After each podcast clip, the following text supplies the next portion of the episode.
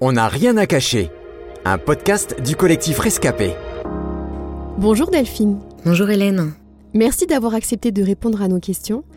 Aujourd'hui, nous allons parler de grossesse précoce ensemble, puisque tu fais partie des jeunes filles qui sont devenues un jour en France maman avant leur majorité.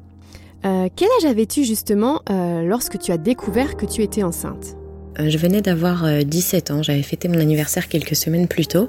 Alors les raisons de ces grossesses précoces, hein, comme on dit, sont multiples, et on le sait, Euh, certaines sont volontaires et désirées.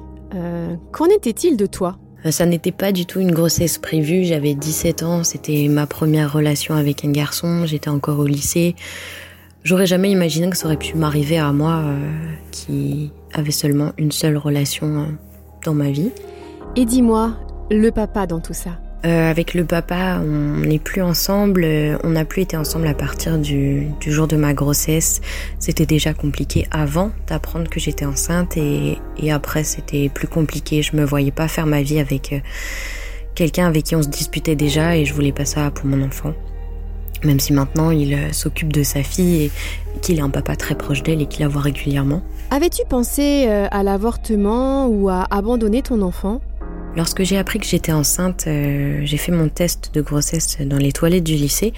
Du coup, après euh, deux heures de cours, on a été euh, avec mon copain voir l'infirmière. On était perdus, on ne savait pas quoi faire. Et la première réaction euh, de cette infirmière, ça a été de me dire qu'il y avait déjà eu plein de cas de, de filles dans ma situation, euh, que ça avait été réglé facilement, que l'avortement était rapide, efficace, sans douleur et euh, sans même vraiment laisser le temps le temps à l'un ou l'autre de réfléchir. Elle m'a proposé de prendre un rendez-vous pour moi au centre d'avortement. Du coup, j'y suis allée. euh, j'y suis allée une semaine plus tard pour, euh, pour faire un examen et pour penser à l'avortement, effectivement. Qu'est-ce qui t'a amené à prendre la décision de garder ton bébé? Le jour de l'examen euh, gynécologique au centre d'avortement, je l'ai pas bien vécu. C'était un homme, c'était quelque chose d'assez froid. J'avais jamais eu ce type d'examen avant dans ma vie. Mais pour autant, euh, il y avait cette petite télé qui était tournée vers moi euh, lors de l'examen et j'ai vu cette petite tache en fait sur l'écran. Et là, ça a été la première décision. J'ai réalisé pleinement qu'il y avait un bébé en moi. Ma deuxième décision, c'est que quelques semaines après, euh, euh, j'en ai parlé à mes parents. Enfin, ça a été compliqué, mais ils ont fini par apprendre que j'étais enceinte. Et ils m'ont dit qu'ils seraient là pour moi, quel que soit mon choix, l'avortement ou pas, mais qu'ils seraient là pour les deux. Ils m'ont laissé réfléchir. Et ce jour-là, euh, j'ai fait une liste des pour et des contre. J'étais seule chez moi et, hum, et pour moi, la vie, elle a toujours été importante. Je, crois en Dieu depuis toute petite. Et euh, même si euh, la vie allait être compliquée euh, ou différente de ce que j'avais prévu avec un enfant, euh, je me voyais pas euh, l'avorter et je savais que Dieu serait à mes côtés euh, tout au long de ma vie avec cet enfant. J'ai donc choisi de, de garder ma fille.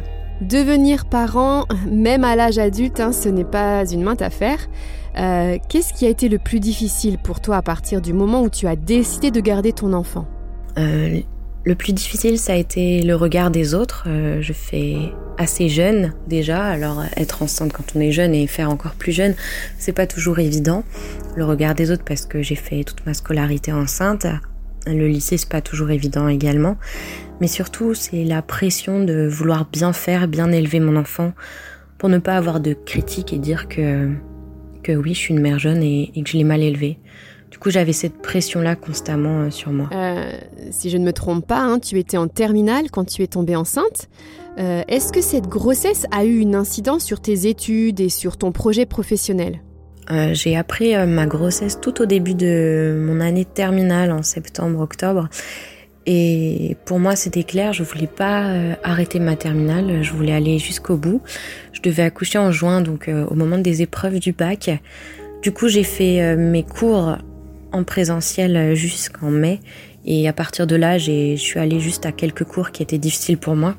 Et j'ai passé mon bac en septembre à la session de rattrapage pour enchaîner avec mon BTS après euh, derrière. Je voulais pas arrêter, j'avais besoin pour moi euh, d'aller jusqu'au bout de mes études. Donc j'ai fait des études courtes, ça ça a été un choix décidé par ma grossesse pour pouvoir être capable euh, de, de pouvoir à mes besoins le plus rapidement possible à, à moi et ma fille. As-tu été entourée euh, Et si oui, par qui et de quelle façon? Oui, j'ai été très entourée. J'étais entourée euh, par mes parents principalement et par des amis très proches aussi. Euh, dans ma famille aussi, même si certains l'ont plus ou moins bien accepté ou pas. Après, au fur et à mesure de ma grossesse, puis après, quand, quand Rose est née, Ma famille a toujours été là, oui, pour moi. Alors aujourd'hui, ta fille est déjà grande euh, et tu es une femme mariée et épanouie? Euh, si tu devais donner un conseil à celles qui sont en ce moment euh, face à ce choix, que leur dirais-tu? Avant tout, je voudrais leur dire qu'elles ne sont pas toutes seules dans cette situation, qu'elles ne doivent pas rester non plus seules. elles vont avoir un choix qui va être difficile à prendre, celui de garder ou pas l'enfant, et elles vont avoir besoin d'être entourées peu importe le choix qu'elles feront, elles auront besoin euh, d'aide, d'expérience, de conseils de la part de personnes qui pourront être là. Du coup, je leur conseillerais de parler à des personnes de confiance. Et après, d'après mon expérience personnelle, euh, pour moi, avoir choisi la vie, de garder la vie de mon enfant, ça m'a changé, ça m'a changé en tant qu'humain, ça m'a permis d'apprendre à grandir, euh, de m'émerveiller aussi juste de la vie simple d'un enfant. Alors oui, il y aura des jours où ça sera difficile, des jours où ce sera plus compliqué, mais, vraiment, le choix de la vie, euh, de garder cette vie, c'est vraiment important. Et, euh, et, je voudrais leur dire que il y a Dieu aussi qui les aime infiniment, telles qu'elles sont, même si elles sont seules, éprouvées, si elles se sentent faibles et abattues. Je sais combien c'est difficile et douloureux, mais, mais Jésus a donné sa vie en fait pour chacune et chacun d'entre nous. Et j'ai moi-même ressenti la paix que m'a donné Dieu tout au long de ma grossesse et tout au long des années euh, où j'ai élevé seule ma fille. Alors oui, maintenant je suis mariée, je suis plus toute seule avec elle, mais on a passé 11 euh, années ensemble euh, à grandir l'une et l'autre et Dieu a toujours pourvu. Merci beaucoup Delphine. Merci pour ton courage et d'être sortie du silence. C'était On n'a rien à cacher, un podcast du collectif Rescapé produit par Trésor Média.